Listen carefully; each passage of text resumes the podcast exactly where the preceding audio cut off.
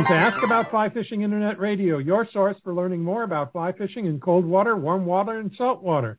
Hello, I'm Roger Maves, your host for tonight's show. On this broadcast, we'll be featuring Tim Jacobs, and he'll be answering your questions on tactics for bass, panfish, pike, and other warm water species. This show will be 90 minutes in length, and we're broadcasting live over the Internet.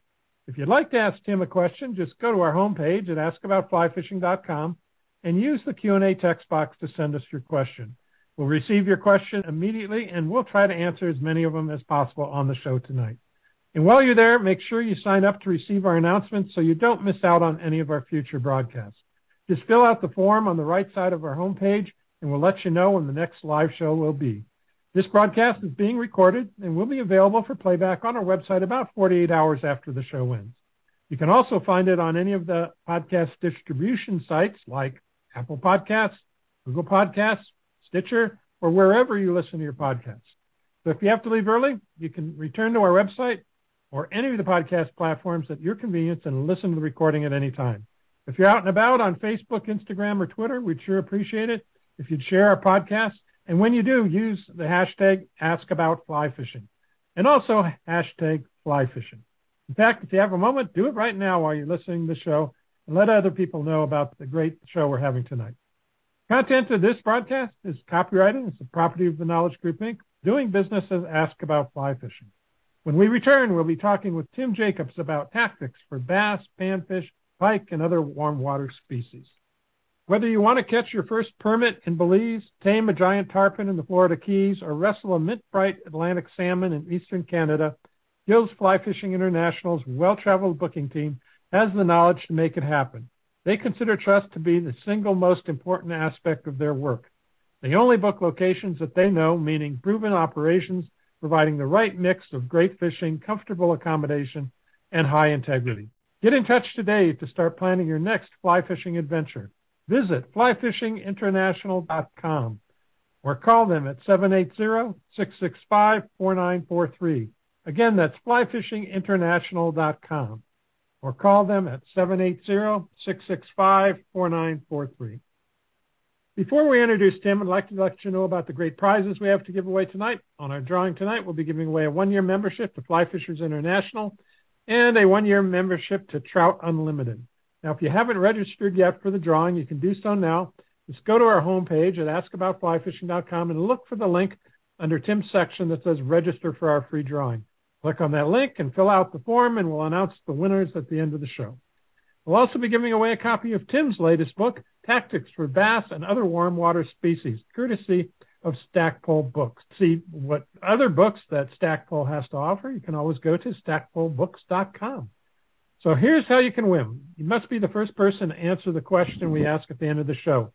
The question will be about something we talked about during the show, and you must submit your answer along with your name and location using the text box on our homepage. So listen closely, type fast, take notes, and maybe you'll be the lucky winner of Tim's latest book, Tactics for Bass and Other Warm Water Species. Our guest tonight is Tim Jacobs. Tim is a native of Michigan, is a fly fisherman and a fly tyer from the Roaring Fork Valley in Colorado. He works as an instructor in the Michigan Youth Trout Camp each summer and for Project Healing Waters in Colorado. Aside from published articles and the numerous clinics he conducts, Tim is a Federation of Fly Fishers certified casting instructor who taught SAGE casting clinics during the 1990s. He has guided in the Steamboat Springs area and the Roaring Fork Valley, and Tim is also a demonstration fly tyer for the Whiting Farms Pro Team and Regal Vice Pro staff. Tim, welcome back to Ask About Fly Fishing Internet Radio. Thank you for having me, Roger. Yeah, good to have you back. Uh, last time we were talking about tying hair hair flies, right? Um, yeah, we were. Uh, yeah, with the deer deer hair flies and so forth. Yes, that's right. We were when my first book came out. I think we did that. Boy, I think it was summer of 2018. It seems like it was a while ago. Yeah, you got a better memory than I do. I'd, I'd have to look it up. But after doing, uh, what do I have now? Some 375 shows. It's hard to yeah. remember exactly when I did each one. But, but anyway, sure, I'm sure. Yeah, yeah, yeah, But if folks, if you do want to look at that, you can always search the archive for Tim Jacobs, and then you can find the other show that we did with him and enjoy that as well on tying uh, deer hair flies. So take a look and enjoy that as well. Well, Tim, yeah, you just uh, published this book. In fact, uh, when I saw you last at the Denver Fly Fishing Show, it was just being released by Stackpole, right? You had just had your new stack there of, of authors' books, right? I did. I did. In fact, I through my book distributor, I actually they weren't actually due out until March 1st, and I, but they were in the warehouse, so I was able to get a bunch of them, and uh, I got them just about a few days before the fly fishing show in Denver. So it was kind of fun to to bring them down to the show and you know have an opportunity for people to take a look at them. Yeah, yeah. Well, it's a great book. You covered a lot of ground there, and uh, hopefully we'll pick some of those juicy pieces out of that book tonight from you. and okay. Share some of the the ideas and the tactics and the the methods of you know fishing for warm water species. In fact, I got an email the other day from one of our listeners asking for more shows on warm water species. So, um, so this is here we go. Here's another one, and we just got done go. doing one with uh, Robert McConnell down in Houston in southeastern Texas, fishing for warm water species down there. We talked okay. about white bass and carp and gar and things like that. Yeah, it was a pretty interesting show there too. Well, let's dive in here. Do you do most of your warm water fishing in lakes, or do you also do it uh, in rivers as well? I fish most of it. I do in Michigan. You know, I'm here in mm-hmm. western mm-hmm. Colorado right now, and and you know I'm surrounded by great trout fishing. But you know, I grew up in Michigan, and so most of my warm water fishing is in Michigan, and probably I put more days into lakes than rivers. But I also jump in. I have a couple of really great smallmouth rivers back in Michigan that I really love to hop into when the conditions are right. And what's fun about a lot of those smallmouth rivers is they, while I've never encountered another angler there fishing, once in a great while somebody might come floating by and you know throwing a spinner or something. But as far as somebody seriously fishing them with a fly rod, they just don't get fish. So you know the smallmouth tend to be pretty aggressive, and a lot of those rivers have carp in them too, and so hmm. that's kind of an added bonus, you know, with the rivers. But I probably most of my days are spent on lakes. Yeah, yeah, okay, yeah. I just remember from my childhood days visiting my grandfather and his house backed up to the Menominee River up in the UP of Michigan. Yep. And we used yep. to jump in the boat there and we fished for smallmouth, largemouth, pike, and so that was my first introduction to fishing in Wisconsin, Michigan area. But yeah. had a lot of fun back then. Yeah, yeah. That yeah. was a big river though. Yeah. Yeah. Well, you know, the thing about fly fishing these lakes is uh you know, they get fished, but the guys no one fly fishes them. I mean, literally nobody. I've never in all the years I've been fishing these lakes, I I don't even think I've encountered one other fly fisherman. I just never see guys really? fly fishing them. Once in a great while, the we have some local bass clubs, and those guys they're pretty good bass fishermen, but they're fishing with traditional gear, and they come around and they're working the shorelines. But a lot of the casual anglers are are kind of just out in the middle of the lake. It's more, a, I think, a something to do while they're just kind of cruising up and down the lake and they'll troll a little bit or something like that and the shorelines are left alone. I mean, I have the shoreline cover fishing pretty much to myself, even on my home lake of Lake George, which is pretty it's cabins just about all the way around. There's almost there's very little wild shoreline on the lake. But literally nobody fly fishes it. So, you know, hmm. fly fishing when the fish see flies, it's something that's pretty new to them. Wow. Wow, that's it's hard to believe. I mean, you know, of course, out here in Colorado, it's that's almost all you see is fly fishermen. It seems like, but uh, well, yeah, and the frying yeah. pan. You know, I mean, I used to I guided on the Fryingpan for a few years, and it's competitive to get into the water. So, sure, yeah, um, yeah. yeah I mean, there's a, a lot of guys fishing it. Yeah, so it's pretty refreshing to go back to Michigan where I have very little competition for the fishing that I have back there, which is right. nice. And then I can get up into the Upper Peninsula, and there's even less less competition there. Um, anyway, yeah. So yeah, so I could, yeah. I guess probably I have more lake days than anything else. Yeah, yeah. How did the book come about? Because you know you're focused on warm water species, and as you Well- said, probably most of the experience is from the Midwest, Upper Midwest. There, Yeah. Right. Yeah, it is. How I kind of, I've always taken opportunities to write. You know, I kind of have had this in my head to write for a long time. And I've actually written stuff. I wrote a few articles for a little kind of a newspaper format, Midwest Fly Fishing Magazine. I've written for various newsletters, things like that. And when Rick Takahashi did his book on modern terrestrials, he put out a call for people to submit articles and I think the back of the book it's called I don't know something about advice from the masters or something of that nature but it's articles that different people put together on fishing terrestrials for trout. And I wrote an article that got accepted Stackpole accepted it and published it in the book. And when that article got published I contacted Stackpole and said hey I'm kind of interested in doing a book. My initial this book I just published and the second half of my first book on spinning and tying deer hair is, was kind of my first proposal to Stackpole as a complete book. And Jay Nichols, who's the editor there, came back and said, no, we really, and he's right, totally right about this. You have fly tying books and you have fishing books, and they need to be two separate things. And so he Mm. was the one who encouraged me to, you know, try to push the trout, push the deer hair. He said, just do a book on as many different uses for deer hair as possible. So that's how the first book came about. But this book has been kind of sitting in the background since then, really.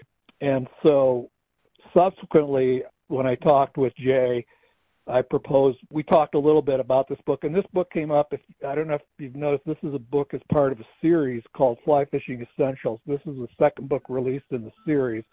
The first one was on dry flies, and I don't know how many books are planned for the series. But he wanted what he called a primer. I mean, he when we talked about the book, it was about a 45,000 to maybe a 55,000 word book, which in book terms is kind of a smaller book. Uh, I think my first book was over 65,000 words. And so he wanted just me to touch on a lot of different subjects. And so my thought behind the book was, well, when you go up on the rivers here in Colorado, you're fishing for trout. Now, there's rainbows and browns and different kinds of trout, but you're fishing for trout.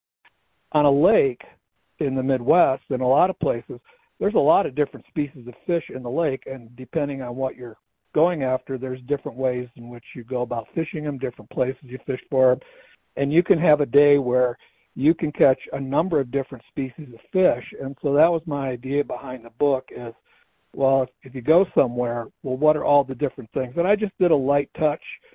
Probably the deepest dive in this book was in largemouth bass fishing on lakes because that's what I do the most of. All the other chapters are kind of just a light touch, just kind of here's some ideas to kind of get you going in the direction of angling for those different species of fish. And so, yeah, so the book, that's kind of how this book kind of came about, but it's been kind of one of those books that's been rummaging around with me for quite a few years. So it was a, it was a good, yeah. I really enjoyed the opportunity to get to finally sit down and write it. well, good for you. Well, let's talk about lakes because uh, you know just that's where you fish the most for warm water species. And I think probably most people do. Tell us, uh, you know, what we need to know about lakes because I think you know you talk about writing, and I I think about writing sometimes when a writer sits down and with their pad of paper or their computer and the, it's got it's a blank page or a blank screen. It's like where do I start? And I think maybe a lot of people that don't fish lakes see a lake that way. You know, like where do I start? So um, tell us, you know, about the different kinds of lakes and what we should know, you know, basically about lakes before you even start going looking for fish. Well, I think the biggest thing to look for when you, I will say most of my experiences in the Midwest and the Great Lakes region. Um, I know those lakes. I know how to look at those lakes really well. You know, you mentioned you had a person on from down south in Texas. The reservoir thing and all that, I've never fished that. So I don't have any great expertise in those kind of fisheries. But when it comes to the Midwestern lakes and the kind of lakes you find, you know, Illinois, even I think, you know, as you drive across Nebraska, you see the ponds along the Interstate 80, those kind of places. The main thing you're looking for is food shelves. We have one lake, and I'm trying to lost the name of it now, but if you look at a lake map just south of our cottage, if you look at a lake map of that book, one of the things you notice on the lake map is that all the contour lines are crunched right up against the shoreline. And if you go to that lake and put a boat on it, um, one of the things you notice is that you have a very short little sand beach, and then literally the lake just turns and drops down to 20 or 20. I mean, it's just there's no, there's very little shallow water cover around the edges of the lake. There's very little. There's only a few spots on this particular lake because I've gone and looked at it and fished it and there's very few places where there's lily pads, reeds, those kind of shoreline cover. You know, what you want to see in a lake, ideally, kind of an ideal lake would be you've got areas that where the contour lines on a lake map are spread out, meaning you've got some nice shallow flats that are in that three to six foot range probably and then you've got some deep water in the lake, you know, some deeper. I mean, it doesn't have to be super deep. I mean, literally 25 feet of water is plenty of water for the fish to kind of retreat into in the wintertime. And so you're looking for that shoreline cover, and largemouth bass in particular, they are shallow water predators when they can be. I've read some stuff about some of the big California reservoirs that are deep reservoirs. I've never fished them, but my understanding there is the fish tend to be deeper. But it, where they have the opportunity, they are shallow water predators. Some of my biggest largemouth bass have come literally out of water that was, you know, a foot and a half, two feet deep. They sit up there tight, and that's where a lot of the forage is for them. You know, the small bait fish or whatever else happens to be up along those shorelines. So when you look at those lakes, you want to see those lakes that have those productive shallow flats that are going to be good feeding areas for them. Um, so that's probably the biggest thing. In the book, I go through three. Another type of lake you don't want to get into, I don't think is a good fly fishing lake, are these big, um, oh, and I have the term in the book, I've kind of forgot it now, but they're these big deep water lakes, and they mainly have like lake trout and stuff in them and they're very cold water lakes, and mainly guys are trolling them with downriggers and that kind of thing. And there's a lot of lakes like that in Michigan. Um, if you're familiar with Michigan, like Torch Lake and out in the Great Lakes themselves, Lake Michigan, um, those are the kind of big water lakes, and they they don't adapt themselves real well. Uh, there's a few, uh, I guess, uh, places where they might, but they don't adapt themselves real well to fly rod fishing. You're looking at your smaller lakes with good shoreline cover. It's primarily right, what right. you want to see. Yeah. Right. Yeah. Yeah. I mean, my picture, I mean, my dream picture in my mind of a good bass lake is is grass and lily pads along the shoreline and some big logs sticking out and you know yeah. that that's why I like oh that's like my go-to area but um, and just in general, I mean, when we're talking, you know, when you're talking largemouth, are the smallmouth going to be in a similar area? I mean, don't most of the fish in the, the warm waters stick along the shoreline? Yeah, most of them do. You know, we're a lot of the lakes I fish up there, they have pike in them as well.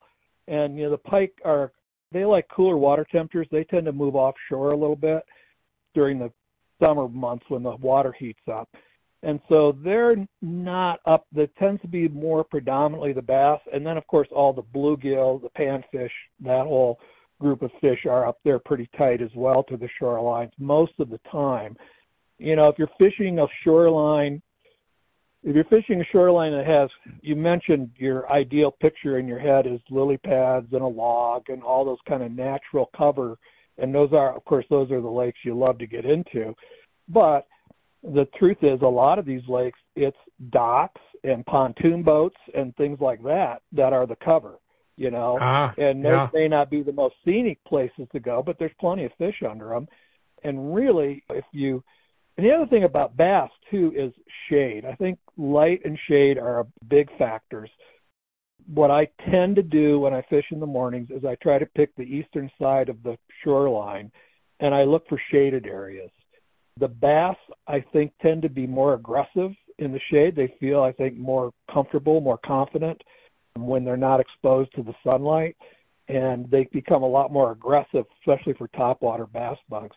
And so not only do I look for cover, you know, like you comment, like you said about natural cover, but I also, but or man-made cover, either one. But then I also look at shade, and even if I'm fishing later in the day, oftentimes a dock or a boat will cast a shadow one side or the other. And if you're going along and picking little spots, hitting those little shaded areas, a lot of times are going to be where the fish are. I don't know if they're sitting right there or they're sitting underneath the cover, but they just tend to be more aggressive coming out into the shaded areas. Yeah, do they so um, the bass are the bass concerned as are the trout with predatory um, you know birds, and is that why they're hiding in the shade as well? That could be. We have a few bald eagles, surprisingly enough, on our lake. We've had a few bald eagles. They're big, and I see them coming over the lake, and I've seen them occasionally dive in. You know, I think we may have a few ospreys. So yeah, they will pick. They will come down and grab fish. The other thing, of course, we have our loons. Loons hunt fish too, but not from the air. But you know, probably. I think I'm sure that's probably part of it. You know, part of why mm-hmm. those shaded areas tend to be a little more aggressive. I think part of it too is if you're sitting back in the shade. I mean, that's not unlike being on a trout stream. You know, if you can fish, if you can get along the, the banks or something and get into a little bit of a shaded area and look out into a run where you see some sun, um, that's a good place to fish from for trout because they don't.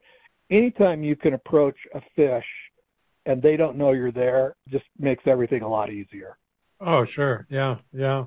Yeah. Yeah. Now, do you do most of your fishing using some kind of boat flotation device or whatever? Or I have, I have. If you look on the cover of the book, the new book, that's my old boat, and uh, I actually fished out of that boat with my grandfather when I was about ten or eleven years old. That's how old it oh, wow. It's, it's uh-huh. an aluminum boat. It doesn't look anything. He, I don't know what he'd think of it if he saw it today because I put a deck in the front, so I've got a flat deck to stand on, and I've carpeted it. In fact, I have a little sidebar article, I think, in the book on on how I set my boat up. And so, you know, when you fly fish out of a boat, you want a flat deck, you want to carpet it so it's quiet.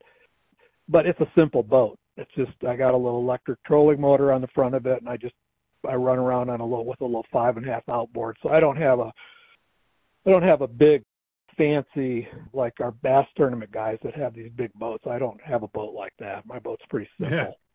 Yeah, yeah. But just from a general rule of thumb, do you is fishing going to be better from if you're out on the water floating rather than from the shore? It depends. I mean, if you're fishing ponds, you can fish shoreline. You know, we fished back there's a there's a in the walleye. I caught a the walleye in the there's a photo of a walleye I caught out of a from a pond. So I do occasionally fish from the shore into small ponds and stuff. The problem with shoreline fishing on a lot of these lakes is you're very limited in where you can get in, you know, where you can go. Plus, if you in float tubing, or if you got little, you know, you know, I don't know, float tubing, you can't, you know, you're not going to get real far from your whatever wherever you put in the lake at. I mean, you can get go a ways, but I see guys fishing out of kayaks. I've never fished out of them, but I think, and I see guys who fish a lot of these lakes with kayaks. So uh, there's other options than having a boat. I think, you know, the bigger lakes, any of the bigger lakes, you definitely need a boat for. And the other thing too is outboards.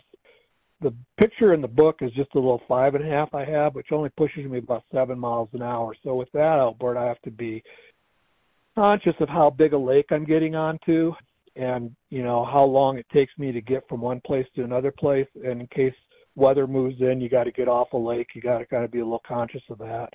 So I would say, yeah, with lakes, you want a boat. I think that's the easiest way to fish them is out of a boat. Yeah. Okay. Okay, uh, Tim, we need to take a quick break. When we come back, we'll dig more into fishing okay. in warm water. So hang tight. We'll be right back. All right. Muskie Town is so much more than a muskie fly shop. Whether you're a muskie fly fishing guide, an experienced muskie hunter, or just getting into predators on the fly, wherever life's adventures take you, Muskie Town's proven lineup helps you be more successful on the water. They have rods, reels, lines, and flies for muskie, pike, and bass Most of their flies are tied in-house, and they fish them at every possible opportunity so that they know what works, why it works, and exactly what you need to put big fish in the net. Sit back, relax, enjoy legendary fly shop service, and please let them know if there's ever anything they can help you with. Next time you think of Muskie, go to Muskietown. That's muskietown.com or call them at 763-312-6012. That's muskietown.com, 763-312-6012. You're listening to Ask About Fly Fishing Internet Radio. We're talking with Tim Jacobs about tactics for bass, panfish, pike, and other warm water species. If you'd like to ask Tim a question, just go to our homepage at askaboutflyfishing.com and use that Q&A text box to send us your question.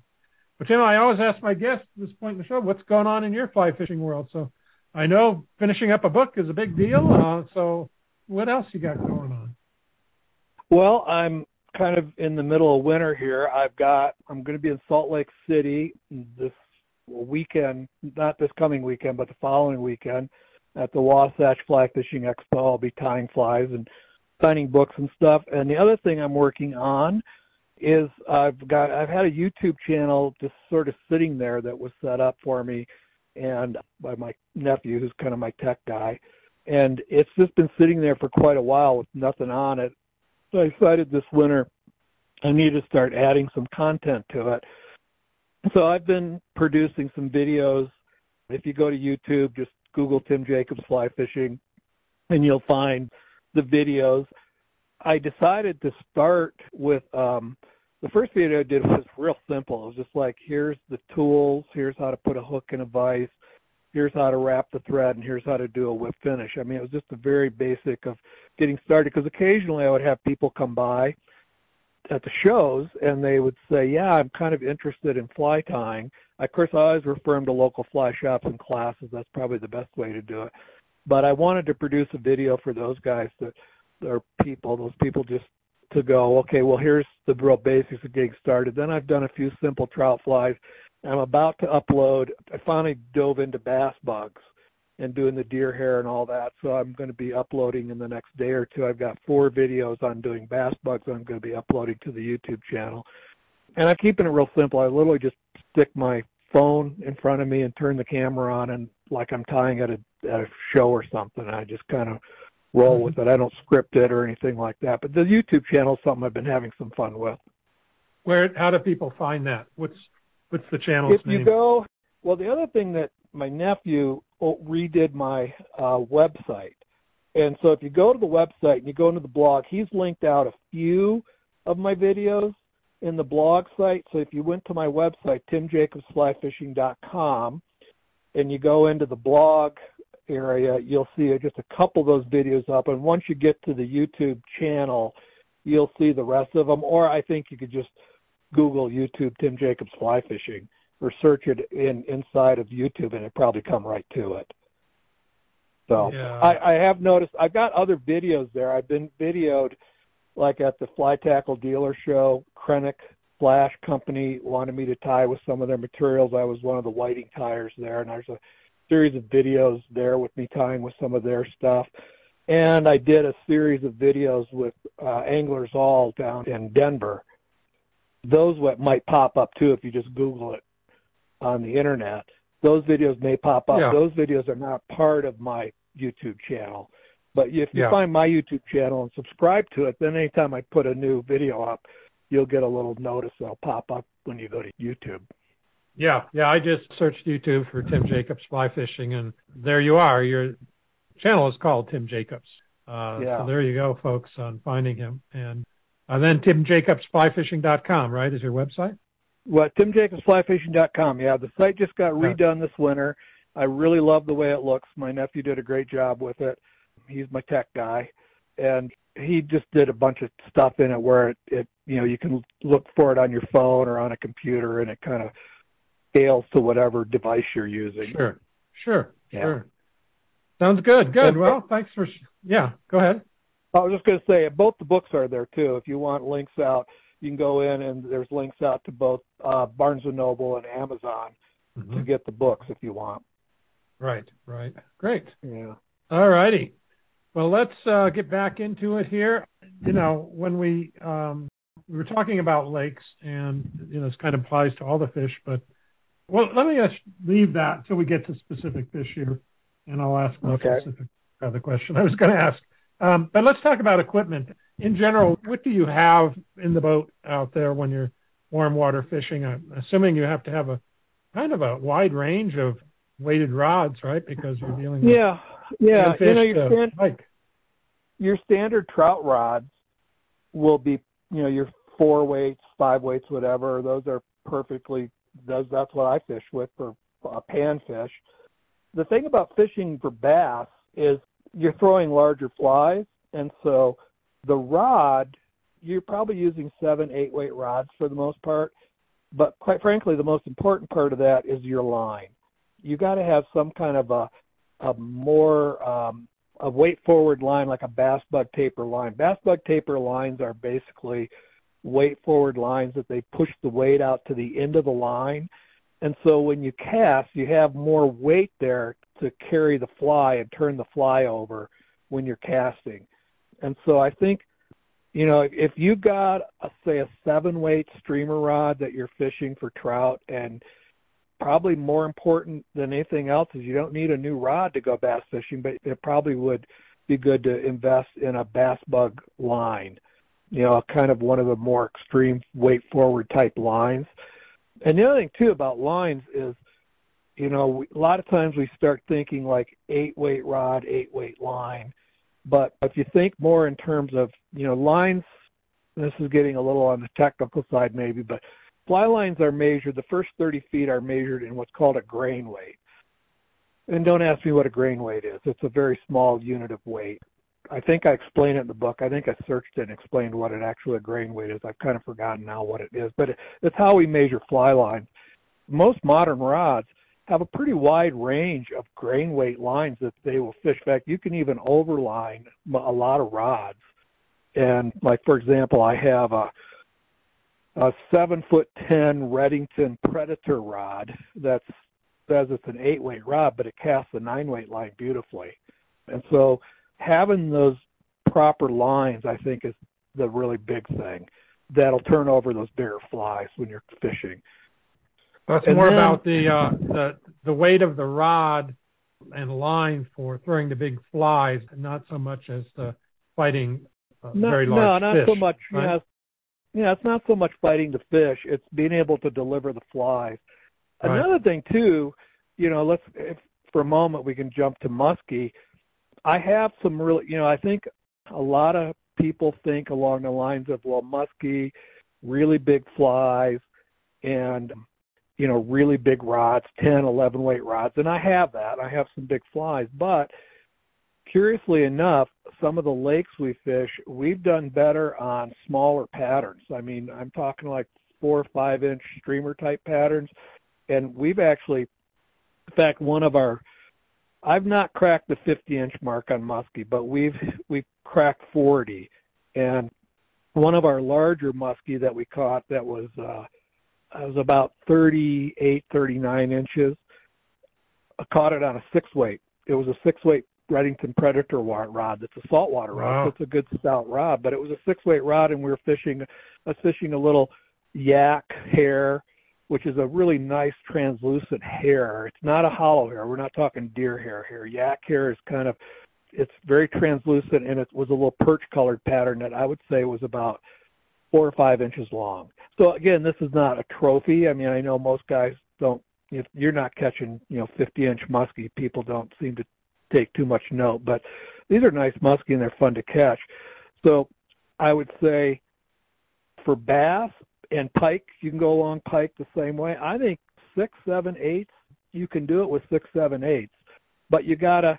The thing is, you gotta modify the flies. You're not going to cast, you know, a 12 or 13 inch musky fly on a six weight rod. You know, Yeah, so it's right. more about Yeah. ma- it's more about matching the flies you're casting to the rod than it necessarily Yeah. is the fish. Yeah, good, good.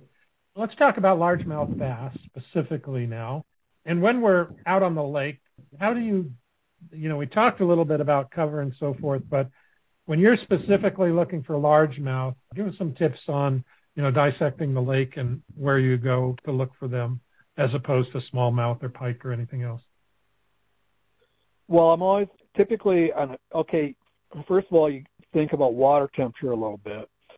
You know, once your water temperatures hit about 75 to 78 degrees, it starts getting in upper 70s all the way up into the mid 80s. The bass are going to start really pushing up into the shallow water in the summertime and early in the day. And so I'll begin, if I'm really chasing smallmouth, I'll always begin my day by looking at those areas we talked about earlier, shaded areas, cover, that kind of stuff, up tight to the cover. And then typically you'll things will start slowing down around 10 or 11 o'clock.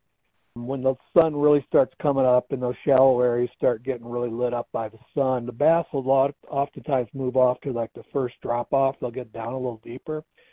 So a lot of times then what I'll do is I will and this, I think, is one of the brilliant things of modern tackle, and, and it's the loop-to-loop systems on fly lines now. I'll now, you can now get, well, for example, Rio makes something called a VersiLeader. They make it for spey rods, but they work real well for warm water. They're a 10-foot coated leader on 25-pound test mono. So it's a sink tip. So basically, you unloop your bass, your floating bass leader, you loop one of these sink tips on, and you suddenly got a 10 foot sink tip and they come in different sink values, that kind of thing. Or I see scientific anglers just produce a series of these sink tip tips. And again, they, now they actually do say in their literature that they can be used for single hand rods or spey. But I will then add like one of these sink tips and I'll move offshore and, you know, start maybe fishing a woolly bugger or something like that deeper. Mm-hmm. That would be one thing I would do. You know, or then I also like maybe later in the day too, I might what I would maybe do is is switch back to a floating a regular leader but put on like uh, maybe a fairly heavily weighted like a crayfish pattern or jig type pattern. It's kind of tied with some lead eyes. I know it's going to drop down, one of the things I do with those too is I put them on clips. You know, Rio makes a set of clips. Scientific Anglers makes clips. I, I put a clip on the end of the leader, and so then when you fish these jig type flies that have weight in the head of them, they're on a hinge, and so literally they go vertical when they drop. If that mm-hmm. kind of makes sense. Sure. They yeah, drop yeah. vertical, and so what I'll do then is I'll just start going down and trying to pick out the shaded areas. I pulled some fairly nice bass out from underneath, you know, lily pads or next to docks, that kind of thing. But I fished that shaded edge and I drop that thing right in on the bottom and let it sit there for a moment and then I'll just hop it a few times. And that sometimes will pull the fish out from that shaded area because even though they're, you know, they're shallow, they're underneath stuff. Yeah. And so that yeah, might be a tactic. Yeah, um, I got a question in on the internet here, uh, and it kind of ties into what you're just talking about it's uh, Robert Page in Massachusetts asks, what's the best way to fish for bass suspended at depths under 10 feet in a big lake using a fly rod? So that's kind of what you're, are you saying like after yeah. the morning morning session, then you're going to move off maybe to a little deeper? A little bit. But, you yeah. know, let's face it. I mean, a fly rod, what, 10 to maybe 15 feet of water? If you're starting to chase bass in water deeper than 15 feet. There are guys that do it. You know, I mean, I can describe I can describe a setup. It's a horrendous setup to fish with. I've done it. But if you get a lead core line and you put a running line on it, like a Cortland braided mono line on it, and you shoot it out, you can let the thing drop down to 20, 25 feet and just drop it down to the bottom of the lake. And if you fish like a floating deer hair type pattern that'll lift up off the bottom. I can tell you what it's like if any if anybody out there is a is kind of a bass tournament, you know, standard tackle bass person, it's what emulates what's called a Carolina rig where but man, you're really trying to prove a point, you know, cuz it fishes it's a horrendous thing to fish. I think quite frankly 12 feet of water is about the most the deepest you can go If maybe a little deeper, but that's getting to be about the limits of where I fish. Now, most of the lakes I fish, the fish don't rarely go. I can find fish shallower than that. Um, mm-hmm. But yeah. the way he was describing, I don't know. One of the things I've done with muskie, and I don't know if this would relate to his situation or not, is that we've got this one lake we fish. We have a bay, and it, the bay drops down to about 12 to 15 feet, but there's a weed bed in it that comes up about six or seven feet. And so what we do is we fish streamers right above the weed, the, weed, the level of the weed, and it's a pretty good weed bed. But so you're only fishing, you're fishing about six feet deep, even though the water's deeper. So I don't know. In Massachusetts, I'm not familiar with New England fishing, so I don't know exactly what the lake would look like. But you know, if the, you've got a weed bed coming up, that sort of then makes the water depth uh, that you're fishing less, if that makes sense. You know, you can fish that top above the weed line, and it's only maybe six feet down. Yeah, yeah. Okay, all right. There's some ideas. Yeah, I know those heavy lines. Uh, last time I was in Belize, we were fishing a channel for tarpon and using 450 grain, you know, sinking line, and that was work. you know, yeah. with an 11 weight rod and a, a, heavy line, and it's getting deep, and and yeah. Uh, the only yeah, thing that yeah. made it worse is when you hooked up, and it got heavier. yeah. I pulled a few fish like that. I, I honestly, I don't even have that system in my bag anymore. It just became. Yeah. I really pretty much fish and I don't even really fish sink tips anymore. I I'll double up on some of these spey sink tips if I need a longer sink tip, and some of them are graduated. I can actually put together a graduated 20-foot sink tip by looping the correct two of them oh. together that that yeah. have uh, you know that have the correct weight, so you get that straight drop. Another thing, let me throw one other idea out there.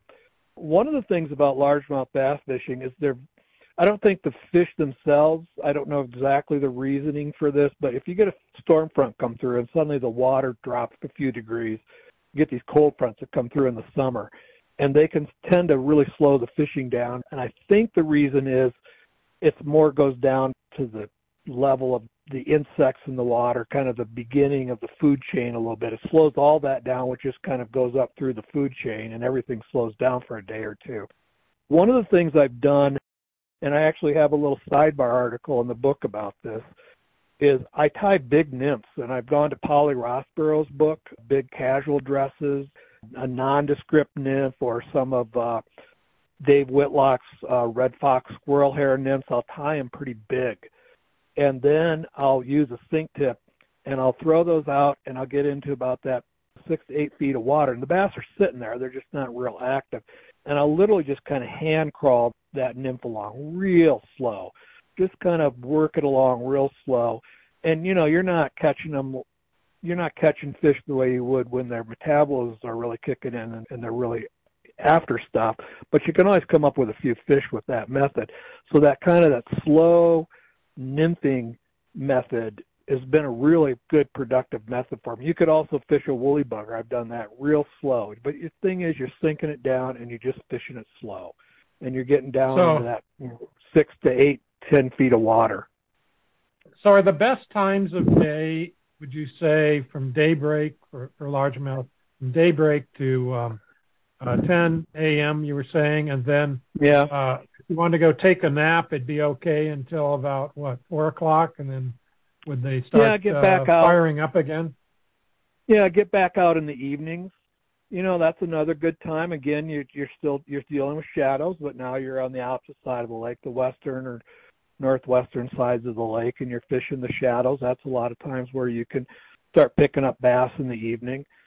Another thing too, if you know, I've never found color to be a, an issue with largemouth bass. I think color is almost they see color. I know from my research and my reading, I know that they see color I've never had an experience where I've been fishing a certain color bass bug and then I switch to another color in the same size and suddenly I start catching fish where I wasn't catching fish before. It's not like like trout. You know, sometimes, you know, depending on the color of your patterns, I think they can they're still even mm-hmm. in trout size is probably more important. Um right. but anyway, hang on just a moment here. Um up never mind. Anyway, sorry, I had this other call coming in. What was I saying? Um, Talking well, about color. Color. Talking oh, about yeah, color, Okay. yeah. Yeah. yeah. Okay. Yep. And I know where I was going now with that. Thank you. I've never experienced that, but what I have experienced is this: I'll downsize the bug, and that's true in trout fishing too. A lot of times, if you get a trout come up and look at a fly, you know, you're fishing a dry fly, a little emerge or something along, and they look at it and they go back down. A lot of times, if you just go one size smaller, trout will come up and eat it. The same is true with bass. I think when you downsize, like say you're fishing an, uh, say an 8089 Tiemco 8089 number two hook, which is a reasonably good sized bass bug, if you drop down to a size six or even a size 10, sometimes I find those small bass bugs. The only thing I can think is they're not as intimidating. You know, they're smaller, and so the bass respond a little more aggressively to it. But I've had evenings. This is particularly, I think, true in the evening more so than the morning. I don't know, maybe not. But if I downsize, that's if I'm not catching fish. One of the things I'll do if I want to keep fishing topwater is I downsize to a smaller bass bug, and I'll keep fishing topwater to see if I can pull some fish in. If I can't, then and I'll be the first to admit, just like dry fly fishing for trout, I'm very slow to give up on the topwater fishing for bass.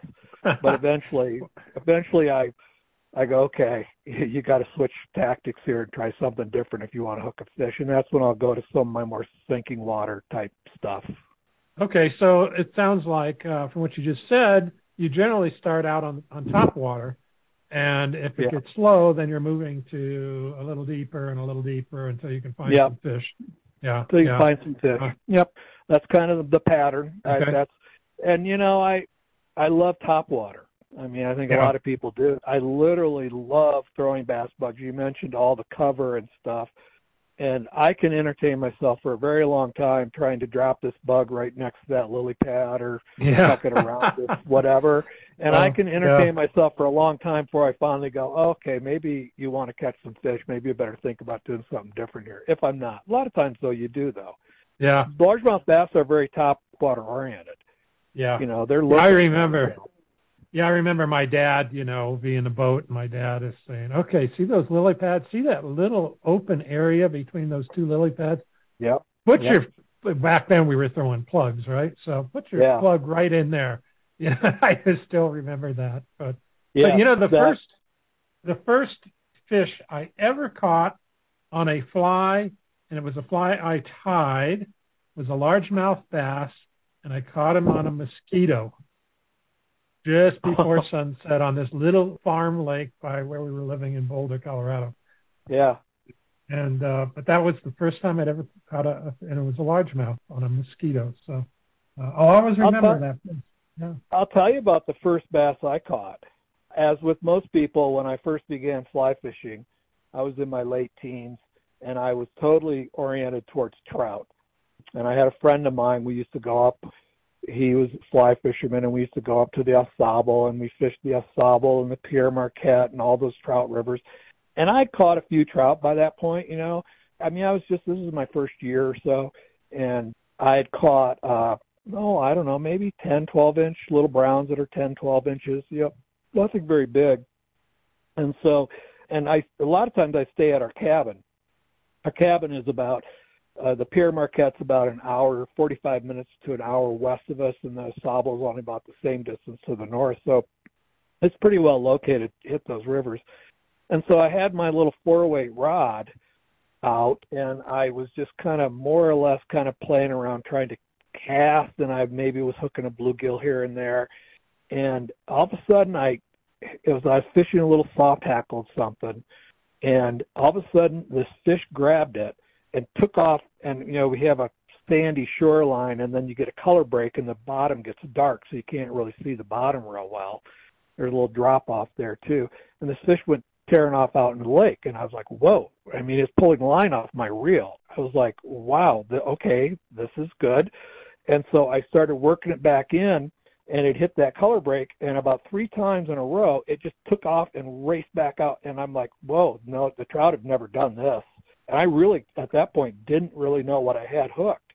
I thought maybe it was a big bluegill or something.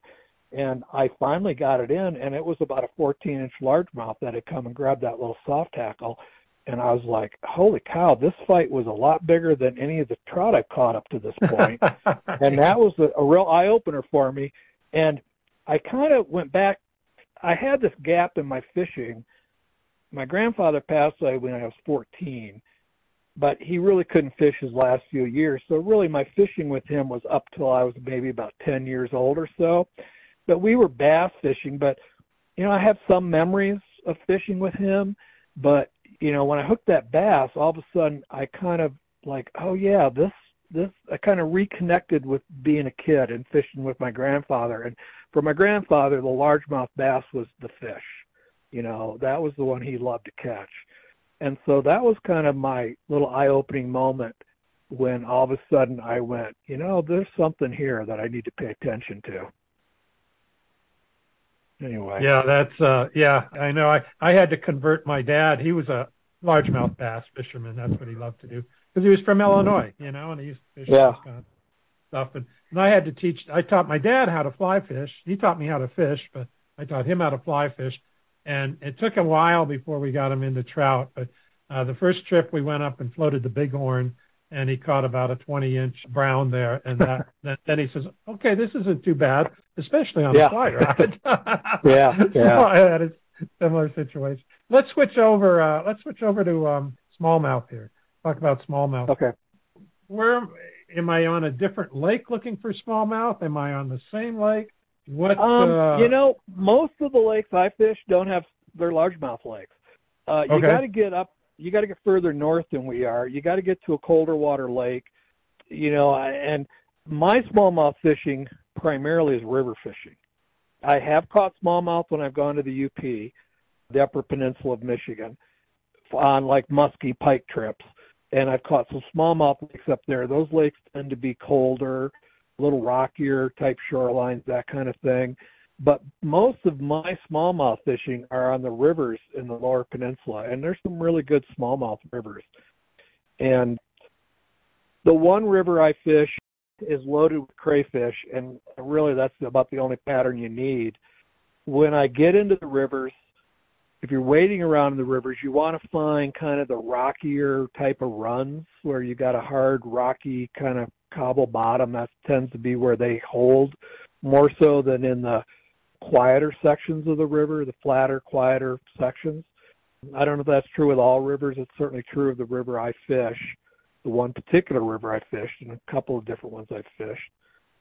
And if they've got, if you've got crayfish, uh, one of the rigs I use is pretty similar to Euro nymphing.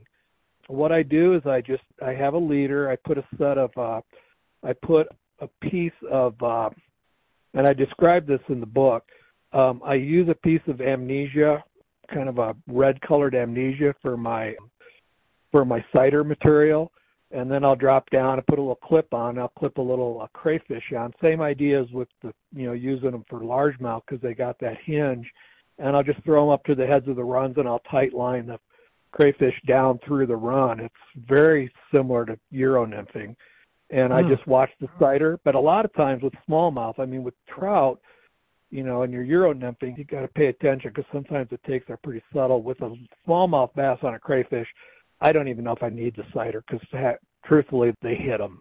they you hit know, it. They yeah. hit them pretty hard. Yeah, they hit it pretty hard. You know, you've got them. Or I've caught them if you got some cover, like I've had some down trees before, where I'll I'll toss the crayfish up uh, above the current upstream and then drift it down in along the edges. I can't get down too far deep because I probably hook into the wood, but if you drift it along the edge, along the front edge of the tree or some down material, a lot of times you pull smallmouth out of there. But the truth is, I I think I fish a crayfish about 80, 90% of the time when I'm smallmouth fishing on rivers that have crayfish. If not, you know, you can pull woolly buggers or that kind of thing. Or I don't fish topwater a lot for smallmouth. I should probably more. Um, What about uh, nymphing? but I know, I mean, I have caught a few on poppers and things on rivers, but it's more fishing. It's more fishing the crayfish patterns or the the the, you know, the, What, sunken, uh, the sinking patterns. Tim, what about nymphing for smallmouth? Yeah, big nymphs, big nymphs like Big Clouser. Klaus, uh, Bob Clouser has a bunch of you know, big nymphs, like swimming nymphs and stuff that he has in one of his books on on smallmouth. Same thing. I think they they work great too. And again, if you just rig it similar to a you kind of use a, a Euro style rig, it, that, that's a really good rig for that because you got the sighter material is the main thing, you know, because you can watch that. That's such a much more subtle way than fishing indicators or something like that. Yeah, yeah. Tim, let me take a quick break, and I had a I have a question that just came in on the internet about smallmouth, so we'll hit that one when we come right back. Hang tight. Okay. Be right back. Enrico Puglisi flies pride themselves with creating unique and one-of-a-kind flies and fly tying material. Enrico has been experimenting with durable synthetic and natural materials to create flies that catch fish for more than 20 years. His innovative products, including brushes, fibers, and components, have made a major impact on the direction of saltwater fly fishing, and his methods and materials are respected worldwide. Whether you want your flies hand-tied for you or you'd like to tie your own, be sure to visit Enrico Puglisi Flies and browse their online catalog. Visit epflies.com and do a little shopping today. Again, that's epflies.com. You're listening to Ask About Fly Fishing Internet Radio. We're talking with Tim Jacobs about tactics for bass, panfish, pike, and other warm-water species. So if you'd like to ask Tim a question, go to our homepage, fill out that Q&A text box, and send it to us, and we'll we'll get your question answered for you. Okay, yeah, had a question come in from Matt McGraw. He asks, uh, regarding smallmouth, what clues you in to know when they move from feeding low or in the middle of the water column to top water? Are you simply looking for edible things plopping the water, hours of daylight, temperature, or something else altogether? Um, hmm, interesting question. Well, a question sounds to me like maybe we're talking um, lake fishing for smallmouth, perhaps. Um, yeah, I didn't say. It, yeah, you know, it would depend on the lake. I know we have lakes that have the big Hexagenia mayfly hatches that happen, and when those hatch, I know the fish will feed on them. And I don't know that they're well. I don't know. I guess I'd fish the same. If I were topwater fishing, I'd probably approach it the same way. I mean, typically when I fish lakes, I always start with top water. and it makes no difference if I'm fishing bass, smallmouth, largemouth, fishing pike, fishing muskie, any of those things. I always tend to start with top water just because I enjoy fishing that way. And if I'm not getting a response to top water, that's when I'll start changing up tactics. And that's true for all those fish. If I were going to approach, if I went up to the, oh, like the boundary waters maybe in Minnesota, I saw one question actually from Tom Tobridge here in Glenwood asked me about, I had a question on the list from about the boundary yeah. waters. I've not right. fished them, but I know people that have fished them, and we talked about it. If I were fishing the boundary waters, I would start in the morning with top water, and I'd work the, at the shorelines and stuff where I saw drop-offs and things, and see if I could get the bass to come up and eat it. If they wouldn't come up and eat it, then I'd go down after them with different things. And that's okay. the way I approach most of my bass fishing. And it's more because I'm fishing the way I enjoy fishing. You know, I enjoy yeah. top water. I just but enjoy it, top it, water, and so so from Tim, it, I'm not. It makes, it, it makes sense what you're saying. You know, it's an approach, and every day, every hour could be a little bit different depending on water temperature or light or whatever. Yeah. So it seems like there's no magic dial that you can dial in, but you you start working the different levels, um, you know, different water yeah. until you find them, right? So you know they're where they're yeah. at. Yeah, and I I know with largemouth, I know their pattern. They they tend to be shallow in the morning, and then later in the day they'll move off. They don't move far, but they'll move off to the deeper water. I definitely with smallmouth, if I were in a lake, I would definitely maybe spend some time looking for some, you know, rocky structure either along the shoreline or if you had some islands or something like that. I would look for some rocky type drop offs because I that I know that's where smallmouth will tend to hold. And but you know, I just don't. About the only place I encounter smallmouth in lakes is up in the UP, and I do okay. I do occasionally catch them, but a lot of times I'm targeting, you know, the pike or the muskie, and the smallmouth come as kind of a an aside to sometimes. You know, I'm you know they'll eat the same flies that pike and muskie will. Um, but I have to be honest, most of my smallmouth fishing where I'm really like, I'm going to go after smallmouth, I'm jumping into uh, smallmouth rivers and fishing rivers. Okay. Okay. Good. Good. What about? Um, let's jump to pike for a minute. Where do you find pike? I mean, who lives alongside of pike? Smallmouth, largemouth. You find them in the same water. They all do. They all do. If you're in the lakes, okay, so if you're in lakes that are largemouth lakes with blue, plenty of bluegill and stuff, and it kind of depends on where the water temperatures go in that lake, but most of the lakes I fish, oh, they'll top out in the mid 80s on a warm in the summer. Um, most of those lakes, y- your bass and your bluegill are along the shoreline. Your pike tend to move a little deeper off. So if I'm going to target pike, and I occasionally do on our lake that I fish, my lake that I have my cottage on. Sometimes I'll purposely go out and fish for pike. But what I'll do is I will put on a, a, a rig with one of my um, sinking leaders, one of my like you know my VersiLeader, Rio VersiLeader, one of the, or do a sink tip, and then I'll I'll put out and put a maybe 20 or 30 pound wire, and I'll put a clip on it, and then I'll fish like a big streamer type pattern, like you know white solid with all white is a good pattern to try. But I'll move off into the deeper sections of the lake and I'll just be patient and let that fly sink and then I'll just start swimming in towards me. So I'm fishing the deeper sections of those lakes. Now, if you get up into cooler water lakes like in the upper peninsula, or I've gone up and I've fished the Tahquamenon River, which is almost more like a lake than a river. I mean, it's literally like 200 yards wide in places. It's a huge river. It has a has a flow, but it's not. I mean, it's not anything like what you think of rivers here in Colorado. It's just a big, slow flowing river. You know, there we hit the edges, the banks of the river, and we catch pike along the edges of it. Okay. But it's a real cool water river, and so you're looking more for cool water areas. Um, and about the only time, I mean, pike are pretty aggressive. You know, if you get a fly in front of them, a lot of times they'll eat it. They're, it's I'm assuming they. You know, I was, I was going to oh, say, go I'm assuming that the pike will feed on smallmouth and largemouth if they can get at them, wouldn't they? Oh, absolutely, absolutely, yeah. yeah. In fact, I tell, I have a little story. I started the pike chapter, one of the chapters, I forget where in the book, you know, it was really interesting. I walked out onto the end of our dock one morning with a cup of coffee, and I was looking down, and we have our typical little bluegill and stuff swimming around, but we have a weed bed just off the dock.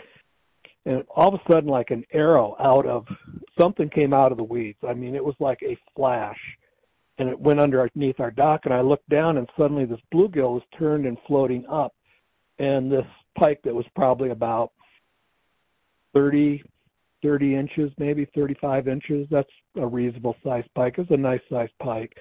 Not big trophy, but for our lake, it was not too bad a pike. Just leisurely swam out from under our dock, looped around, and just boom, and the bluegill was gone. it was just that fast and that fast. They are real straight line attack predator type fish, and so typically when you hook one on a fly, you feel it. I mean, they hit, they hit, and they hit hard. Um, well, it sounds and like occasionally uh, they're up shallow. It I was gonna sounds like from your from your description, it sounds like the pike came in and stunned it, and then came around and ate it. That's Is exactly that, was that the did. case? That was that- exactly the case. So It- that and tells me literally, it- something. Go ahead. Well, I was just going to say, it literally came out of the weeds so fast. I, I did not. I don't know. I could not. In its first pass, I didn't really know what it was. I knew it was a fish, but I couldn't make out what it was. It was literally more like just this flash of something, and then I saw the the bluegill, and so it hit. It came out. It just hit that bluegill, and it and it, its speed carried it underneath the dock, and then it came out around. And my experience with pike is a lot of times that's kind of what the take is like. They hit stuff. They hit stuff pretty hard, and they're they're real different. You know, they look like muskie, but they behave very differently than muskie. They're very aggressive, uh, whereas a muskie is very, you know, they the follow the muskie follow is so Yeah. It's Yeah. everybody. But knows, what you- anybody who's fished for 'em. Yeah. way you describe that gives me some ideas about, you know, when you are fishing for pike, that if that's common, you know, the stun technique and then come back and, and eat it, uh, that, that may make a difference in, you know, when you, when you hear, it, feel a bump, like, you know, what do you do next? Yeah. Right? Do you, do Yeah. you just kind of let off the retrieve? You know, if you're doing a, a retrieve, if you're a streamer, do you just let And off the retrieve, come- Yeah. let it flutter a little bit, and see if they come back and, and grab it? That'd be something to you know, think about. I, I you know. Yeah. Anyway, yeah, I- yeah, And I don't know that I've, ex- most of the time I've caught pike, it's been a pretty solid hit the first time. okay, I don't know if exactly why or how, if that's the case. But yeah, fishing those big streamers, and I do enjoy pike fishing. I do it some, and I do it some on our lake. Sometimes I'll just, as a change of pace, go out and target the pike. But I'm moving off into the lake farther. I'm looking for those weed beds that are a little further out. And they tend to be in a little bit deeper, cooler water. And I'll be honest, our lake is not a, a trophy pike lake by any means. right, right. Um, We did uh, know. get a we got a question in from Ruben Amador in Colorado Springs, Colorado, who says he just bought an eight weight rod and he's looking to get into bigger flies and fish. He's interested in pike fishing in Colorado. Um, what uh, he wants to know: what leader setup do you recommend for someone that's ready to start pulling uh, pike flies? Um, you can either buy pre-made pike leaders, but I what I do because a lot of times you're fishing streamers. So a lot of times what I'll do is I will take oh like a a Rio VersiLeader and like a five or seven inch per second sink rate.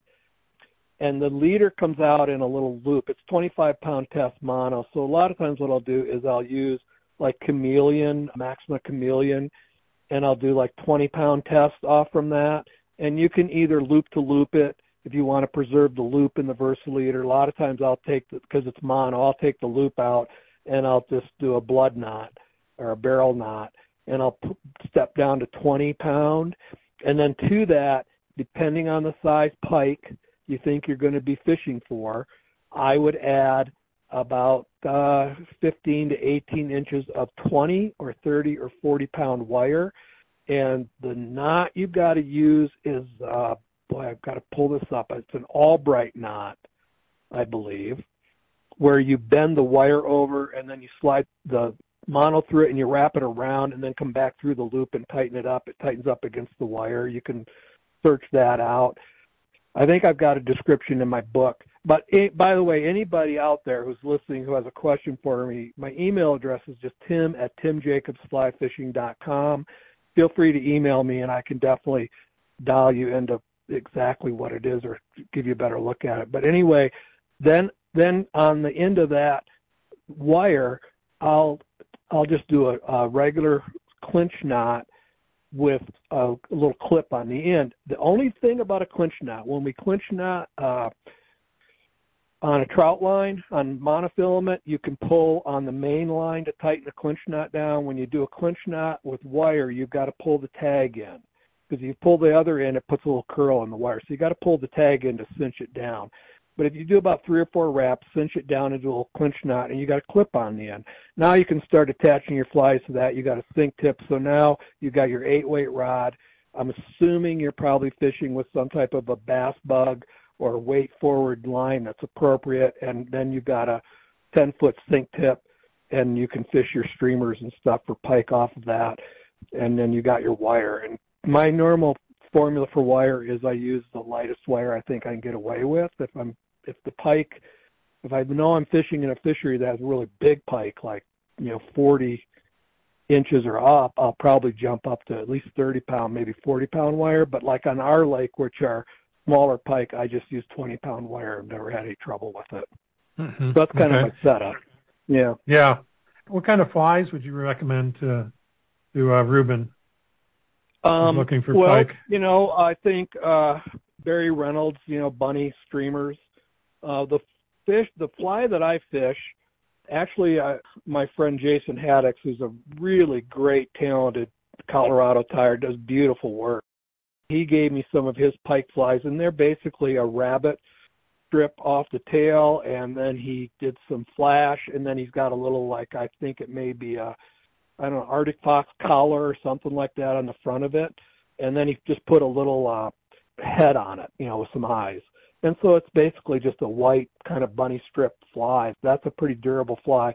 You know, rabbit strip type bunny flies are good for pike because they're pretty durable. I heard you advertising Puglisi fiber, you know, flies right. at the I tie with Puglisi fiber stuff. That's real durable stuff, and so I'll tie a streamer type just off his stuff where he, you know, he kind of builds the fly coming forward. Uh, the one thing I'd say about any kind of fiber flies or yak hair, yak's another great. I love yak hair because it's it's very translucent. But you know, when you tie with that stuff, keep your flies sparse.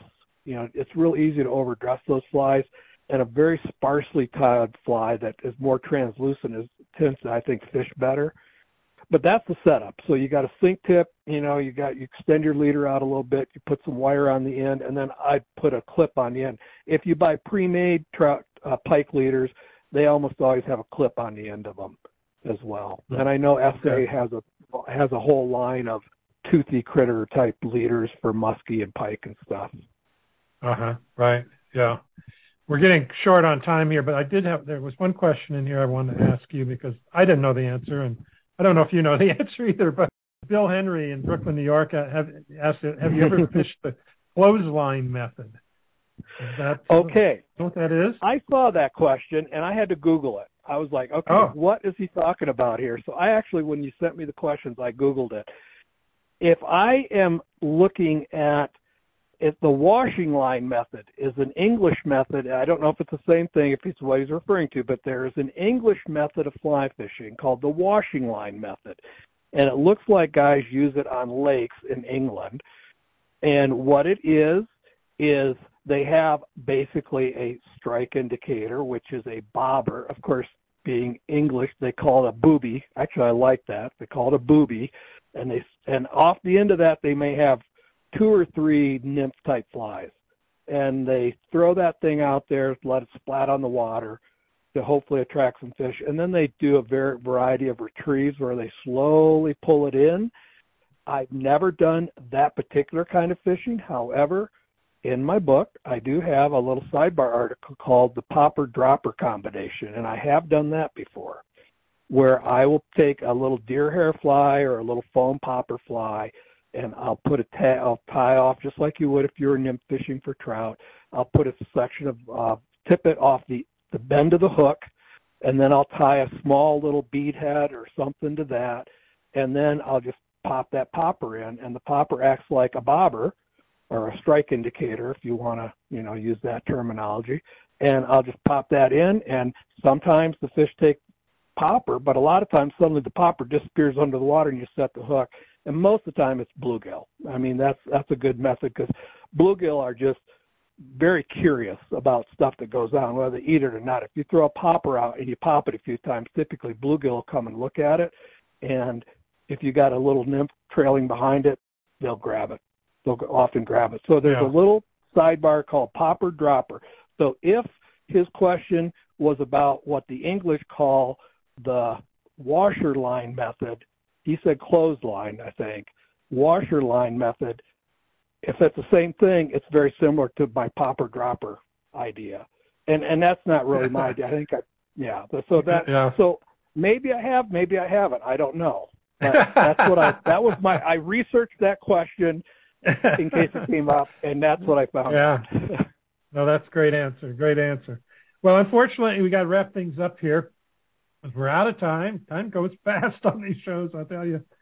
And uh, but but hang tight here. We're going to be giving away a one-year membership to Fly Fishers International and a one-year membership to Trout Unlimited, and we'll also be giving away the copy of your latest book, Tim, uh, Tactics for Bass and Other Warm Water Species, courtesy of Stackpole Books. So Stackpole's been a great partner of mine since 2006, and we've given away a lot of Stackpole books on this show, so we really appreciate their support. So um, hang tight. We'll be back in a minute. We'll be giving some of those prizes away. Do you travel to fish? Medical and security emergencies happen. When they do, you can rely on Global Rescue, the world's leading membership organization providing integrated medical, security, travel risk, and crisis response services to travelers worldwide. Without a Global Rescue membership, an emergency evacuation could cost you more than $100,000. That's why over 1 million members trust Global Rescue to get them home when the worst happens. Don't travel without Global Rescue. Memberships start at just $129. Learn more about Global Rescue's program. Just click on the global rescue icon in the footer of our website, askaboutflyfishing.com. So check them out, and um, that link will take you right to their website. Just a little reminder to everyone, before you leave our website tonight, please take a minute to give us your feedback about the show. You can find a link on our homepage in the section under tonight's show that says, what did you think of this show? Just click on that. We'd really appreciate it. But now it's time to give away a few prizes. Winners of the drawings are randomly selected from our show's registration database. If you didn't register for tonight's show, it's too late now, but make sure you do so for our next show uh, so you don't miss out on a chance to win some of these great prizes. You are the lucky winner, we'll contact you after the show and provide you with information on how to receive your prize. So first, we'll be giving away a one-year membership to Fly Fishers International. To learn more about Fly Fishers International, go to flyfishersinternational.org. That's flyfishersinternational.org. Great organization to support and be a member of, so check them out. And let's see here. Let me get my database fired up here and have it give me a pick. And it looks like this is going to be Randy Powell. Randy Powell in Texas. Randy Powell in Texas. So congratulations, Randy. You just got yourself a membership to uh, Fly Fishers International. And now we'll give away a one-year membership to Trout Unlimited. Uh, to learn more about Trout Unlimited, go to tu.org, another great organization to support. And um, so to learn more about them, go to tu.org. And our winner for that is Al Moore. Al Moore, and Al's in Georgia. So congratulations, Al. And uh, I'm sure you gentlemen both will enjoy uh, the prizes you won tonight. So now, give away copy of Tim's latest book, Tactics for Bass and Other Warm Water Species, courtesy of Stackpole Books. And so here's what you got to do. I'm going to ask a question here in just a moment. You've got to go to our homepage there at askaboutflyfishing.com. And in that, uh, that box where you could ask questions that during the show, fill that in with your name, your email address, and your answer. And the first person that gets it correct wins Tim's book, uh, Tactics for Bass and Other Warm Water Species. So here we go. So the question is, what is Tim's favorite fly? Or I give it away. What is his favorite fly for smallmouth bass? Let's put it that way. See if I get the right answer uh, by just asking it that way. But then we have to wait just a second to see uh, so they hear me and type it in the answer. So we'll just take type for a minute. I didn't want to give them any more hits. That's a pretty easy question for me tonight. uh, I usually try to do two parts or harder questions, but I, I don't know. I'm just easy tonight, I guess. So let's see what we get here. And I'm still waiting, waiting, waiting for an answer. Just want to make sure my form is up there on the homepage. Yeah, it's there. Okay, good. Okay. Oh, I fooled him. That was my, that was the fly. Uh, we got it. The first answer is mosquito.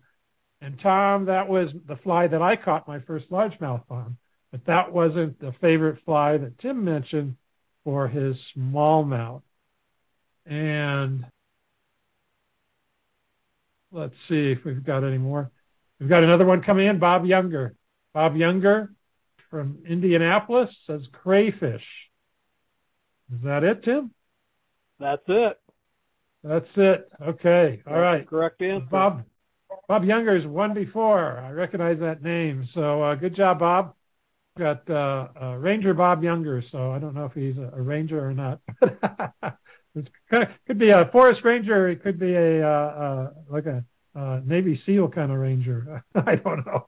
Anyway, Bob, send me your address so that I can. Uh, you can use the same form that you just used. Put in your address again there and uh, where you want the book shipped, and we'll get uh, we'll get a book shipped out to you. So, thanks for playing and and uh, paying attention, and uh, I hope you like like the book. Well, Tim, I really appreciate you being on the show again with us. It was a pleasure to talk with you as usual, and uh, your wealth of information and love you sharing your experiences with us. So thanks again for being with us. Well, thank you for inviting me. I really enjoyed it. Good, good.